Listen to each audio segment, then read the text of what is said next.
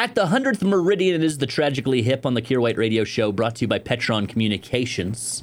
Famous singer of country tunes, Dolly Parton, continuing to prove she's a better human being than almost all of us. Apparently, there was a bill in Tennessee, her home state.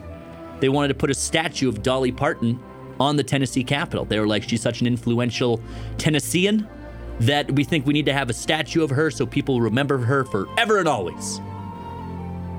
And then she just recently sent them a note that read basically, I want to thank the Tennessee legislature for their consideration of a bill to erect a statue of me on Capitol grounds. I'm honored, but I've asked the leaders of the state legislature to remove the bill from any consideration. Given all that is going on in the world, I don't think putting me on a pedestal is appropriate at this time. And then she goes on to basically be like, hey, after I'm dead, if you think I'm still a good representative of the state, statue me up. I mean, I'll be honest. Uh, if ever I get wind that somebody wants to build a statue of me anywhere, I'm not talking them out of it, all right? I've actively been trying to talk people into building statues of me for over a decade now. I'm always saying things like, yeah, just a statue of me, chiseled in bronze, riding a unicorn, you know, basic statue stuff. I would not have any takebacks. But then again, Dolly Parton's a better person than me, which is why she probably deserved to have a statue in the first place.